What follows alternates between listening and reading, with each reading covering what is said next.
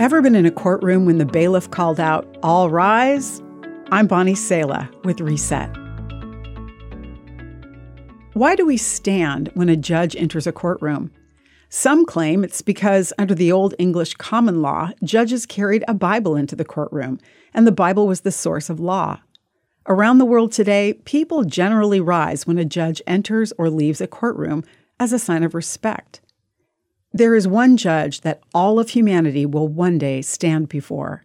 You may not have thought about it, but a judge is one of the things that Jesus Christ claimed to be. In the Bible book of John, Jesus claims to be God. He claims to be the giver of life and says that he will be the final judge of all humanity. Jesus will act in accordance with the plan God set into motion when he sent Jesus to earth to take care of all the crimes of man ever committed. To take care of our sin, Jesus said, I judge as God tells me. Therefore, my judgment is just because I carry out the will of the one who sent me, not my own will. But Jesus has skin in this judgment game. He is the judge who put off his robes, came down from the bar, and stood in your place when your death sentence was given.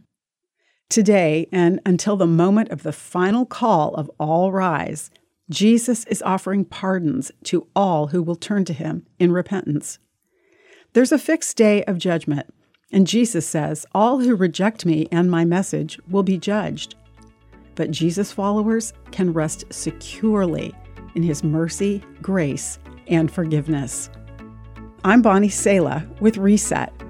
To read, share, or hear this again, or to find more resources like this, visit guidelines.org.